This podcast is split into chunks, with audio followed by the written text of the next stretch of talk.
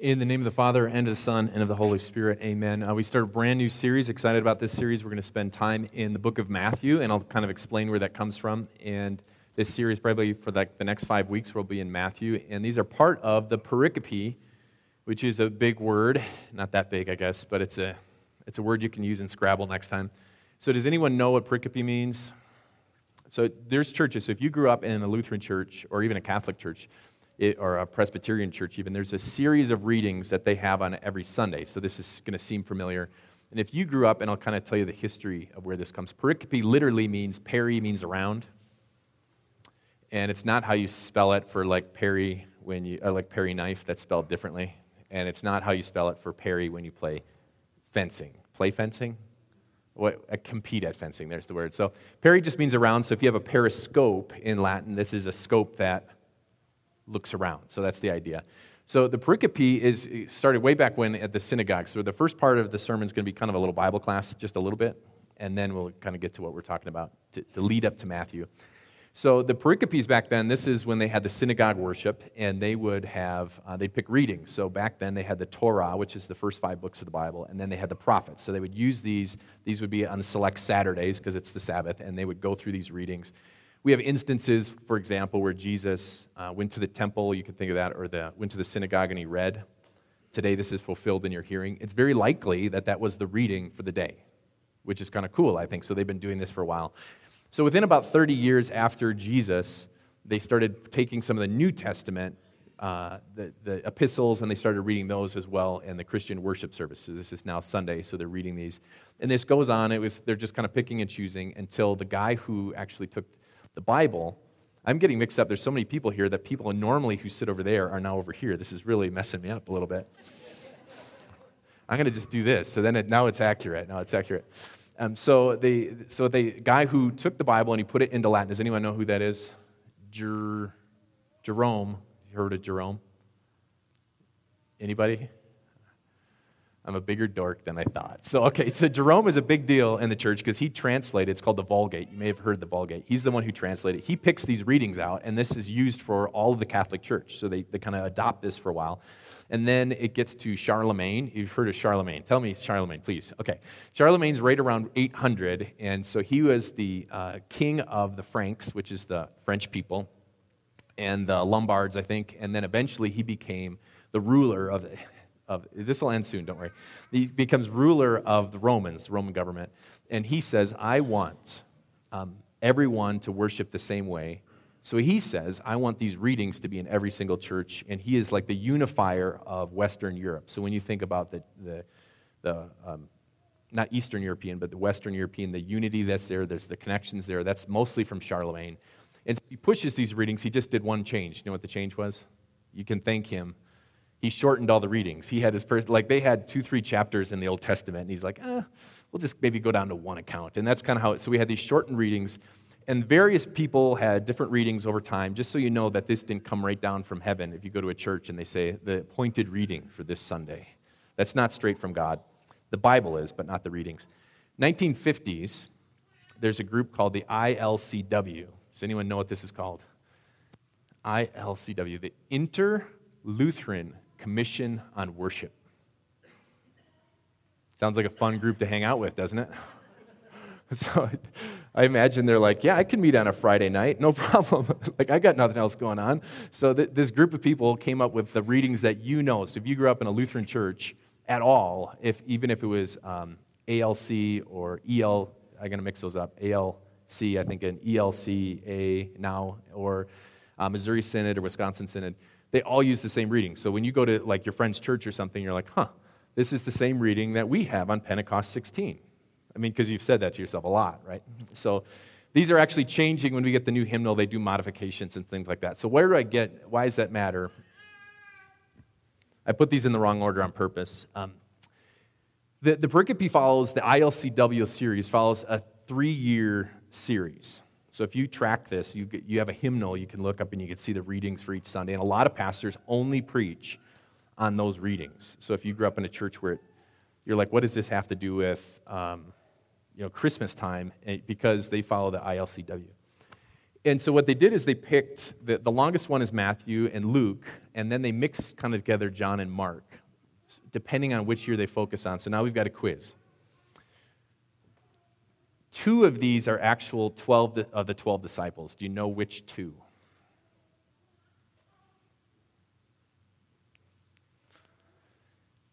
So we've got some, you don't have to say it out loud because I think this would be an embarrassing point. point, and the, your kids are in rock kids, so you don't have to worry about them bugging you again. So um, Mark is or is not a disciple.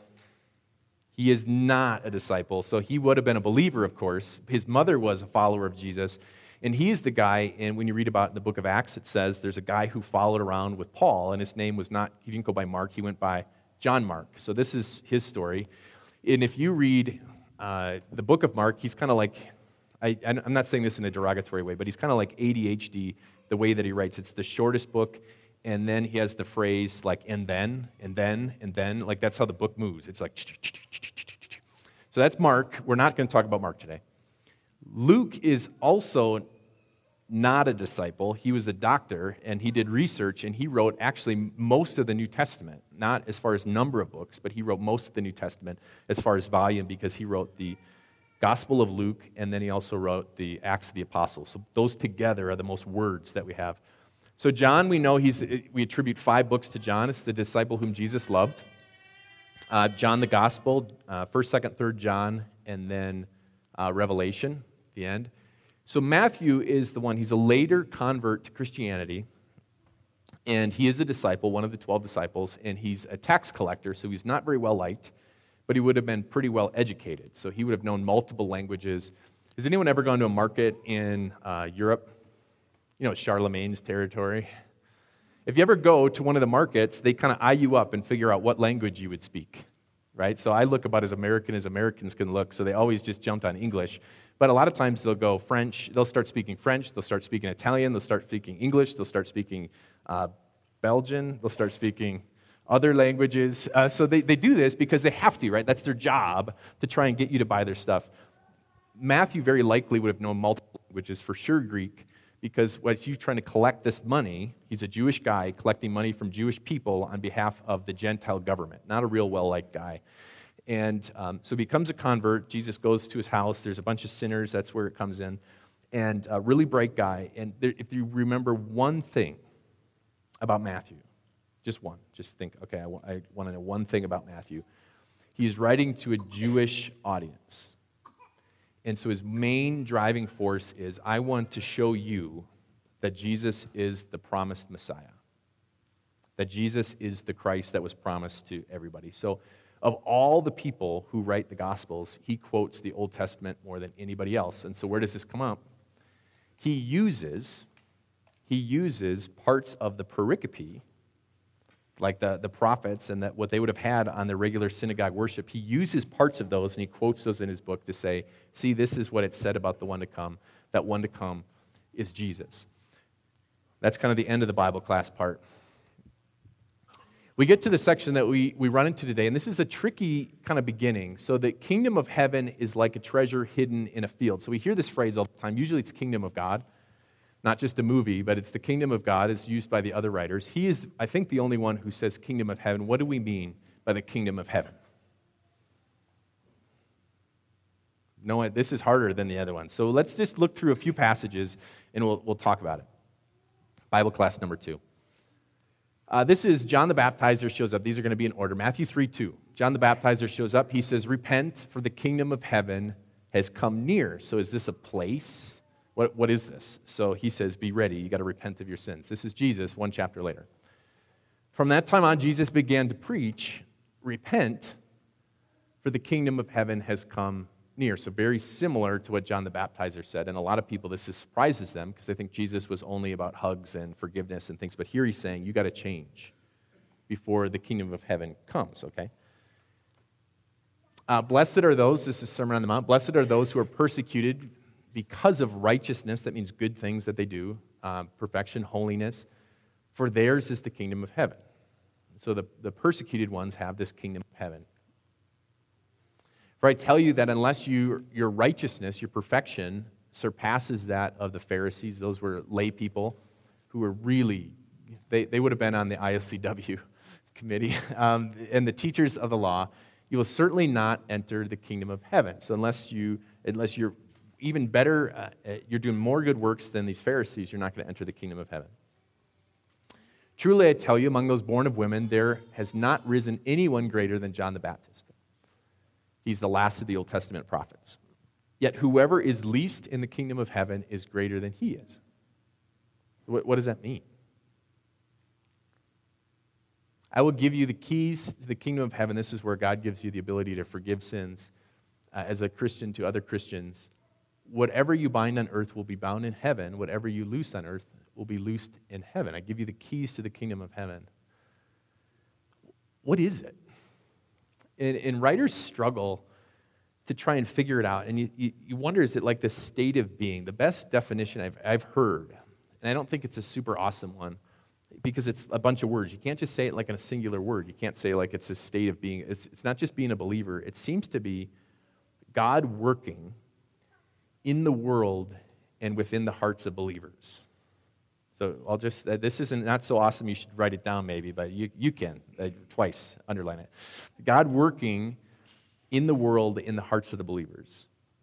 And this is kind of the idea. It's not really a state of being, because I think we've all been in states, uh, certain states of being. And this is what I mean by it. Has anyone read on like uh, ketosis or ketogenic diets? Uh, so ketogenic diets are saying like super low carb, and then you get to this point where your body is burning fat instead of burning carbohydrates. So this is the idea. So ultra runners, oftentimes, many of them are moving to this diet where they eat a ton of fat instead of just carbs because you can't eat enough carbs. Uh, that's the biggest challenge of being an Ironman triathlete. You can't get enough carbs if you're functioning off carbs. You have enough fat to run for like 20 days. Depends on how. I've got enough fat to run like 20 days if you can switch your system. So they say you're in this state of being. Is it um, this state of flow? Have you ever heard that? Anyone read the book Grit? When you practice something enough, Malcolm Gladwell talks about this, like 10,000 hours, you get to this point where you're so practiced that it's just flow. Like, no matter what you do, if you've done this enough with um, deliberate practice, they say, you get to a point where you can just function. And a friend of ours, uh, Amy's best friend from work, we went on a double date. I don't know why I just said double date. I haven't used that word for 30 years, so we, it wasn't a double date because we're married. So, what do you call it? We call that going to dinner together. That's what you call it. So, we went to dinner together, and he's a musician. He's got a band. He sings like kind of twangy. He's younger than I am, but sings like twangy country. And um, he was telling a story where I saw one of his shows. We were at a brewery and for a library event, we saw one of his shows, and there was a guitarist there. And he mentioned, Oh, yeah, that's really interesting because the guy's name was like something Taylor. And he was the guitarist for the Dixie Chicks. So, have you heard of the Dixie Chicks? He is not in the Dixie Chicks, but the Dixie Chicks guitarist played in his band for that day. So, they, it's like a one off deal. I'm like, What would you ask then? what was his political views? No, that is not what I asked, because that, that's not what I asked about the Dixie Chicks guitarist, because they're pretty open about what they believe. I instead said, well, is he good? Of course, what is the answer? He says, I'll tell you what, Jared. I literally did not say a single word to him the whole set. I didn't tell him the key, I didn't tell him the tempo. He just played. And I'm like, he's like, right on. Like, didn't make a single mistake didn't have anything. That's a guy who's practiced so much, he is so good. I think that's good if you're a guitarist. That's a big deal. Like he didn't, you didn't say capo this or do anything. They would just start playing, and he would just start playing. I'm like, that's pretty. That's, so that's like a state of being, right? And the reason I bring that up is because there's a lot of things that take a ton of work to get to this state of being. If you've been physically fit or you feel like you're on the top of your game with work, um, all this takes work. It takes work to be a good teacher, it takes work to be good at whatever you do. Is that what this is? I don't think it is, right? He says, and you, to, to get to this point of the kingdom of God, you'd have to, I mean, just look at this. Just think. Repent for God working in human hearts. Is, God's coming, he says. From that time on, Jesus began to preach, again, repent, for God is going to be coming. God's going to be working in people's hearts. Is this something you can work for? Blessed are those who are persecuted because of righteousness. Theirs is the kingdom of God. Is because they work so hard? For I tell you that unless your righteousness surpasses the Pharisees, you're not going to have the kingdom of God. You can't work hard enough to get to the state. It's not like something that we just say, okay, I'm going to just go on these committees, I'm going to do all these things, and I'm going to volunteer, and, and then I'm going to get to this kingdom of God. How do we get to that kingdom of God? If you have this thing known as the kingdom of God, you're greater than even John the Baptist. I'll give you the keys to heaven. The kingdom of heaven is like a treasure hidden in a field. So, what, what he's saying is to a believer, there is not, it's not some state of being we work to, but for a believer, there is nothing more precious than understanding who Jesus is and who God is and having that in your heart. And here's how he illustrates it. He's, this is what it's like for a believer.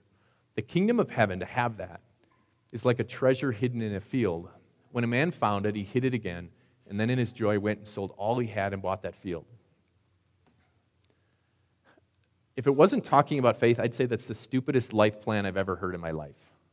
Like, just think, let's just change the scenario once. The key, my friend found a super sweet car he couldn't afford, so he sold everything he had and bought it. I mean, my wife really liked this ring, so she sold everything she had and bought it. Like, this is the most ridiculous life plan I have ever heard, but what is the point? The point is that this is something that is so transformational, so valuable, that you would do anything to get it.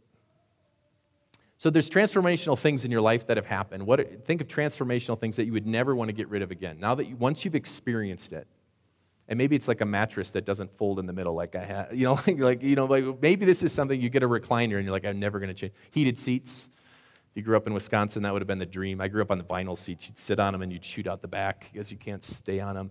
So there's certain things that are life changing to me and willing to get. So when we got married, uh, Amy and I had a baby, and this was uh, in Boulder. We went to visit Boulder, so you can imagine this is this is. I didn't even realize how stereotypical it was. We go to Boulder, and there's a man there with this contraption of wrapped cloth all around, and he, he could function. He was getting ice cream. I could picture the place even. He's getting ice cream cones for his kids. He had like five of them. It's Boulder. And they were all on a bike. No, that's not true they, they, they, so, so he had these ice cream cones, and he had two hands. I thought that is the most amazing thing I've ever seen because I had a baby at the time. And you ever try and do anything with a baby? You're afraid you're going to hurt the baby. You know, like so, you're trying to do stuff, and you're, you're trying to fry things or cut tomatoes, and it's not it's not going well. So this man had. I asked him, "What is that?" He said, "The over-the-shoulder baby holder." Now I got a photo of it. If you want to see this, I didn't I didn't want to have it dated, so um, this is. so this is the photo I found. This is that's about how cool I looked with it. That's actually. this is Princess Diana, uh, actually in the over the shoulder baby holder, and it, it's so transformative. I would never. If you talk to me and you're having a baby, I'm like, hey, do you have a baby sling? This is probably like the number one question I ask you because it totally changed my life. We found a later one that was cooler, the new native boat, uh, baby holder, something like that. But at the time, I, we made $1,500 a month total and I paid $50 to get this contraption, and it's the greatest purchase I ever made in my life. What, what are some of the greatest purchases you've ever made that you said, I would never want to go back in time? I mean, I can think of moments like when I, I ran into a guy who had a Palm Pilot, and I said, I need one of those. And that became the Palm 5, and then the Palm whatever, and then the Plie, and then this one, and then finally the iPhone, which I think um, it moved up to the next level, and some of your Android. But there's a point where you see these things that totally change your life, right? Maybe it's Excel spreadsheets, or I'll run into pastors now who, uh, usually older than I am, but they're not very good typers. They're like, oh, I'm a terrible typer. Like 30 words a minute. Now, just put this in perspective. You know how much stuff I have to type a week? Could you imagine like hunting and peck? I know a guy who hunts and pecks. Like, does this make any sense? How about call Mavis Beacon? You know, like this would double your work output instead of just like going like this and like this. I can't, I can't even think about that. Or as a, a finance guy, could you imagine not being able to use Excel? Or like a spreadsheet. Could you imagine trying to function like that? Think how hard it would have been for Enron to lie without Excel spreadsheets. I mean, it's been super difficult. So, all these things are transformational things, but I'm guessing the most transformational things in your life are not that. I think sometimes it's things that have happened to you. Not always the positive things, it's things that have happened to you. And you think about, um, I was in a conversation with someone, and they were talking about a conversation they had with someone else, and they said, Words were said, words were said that could not be unsaid.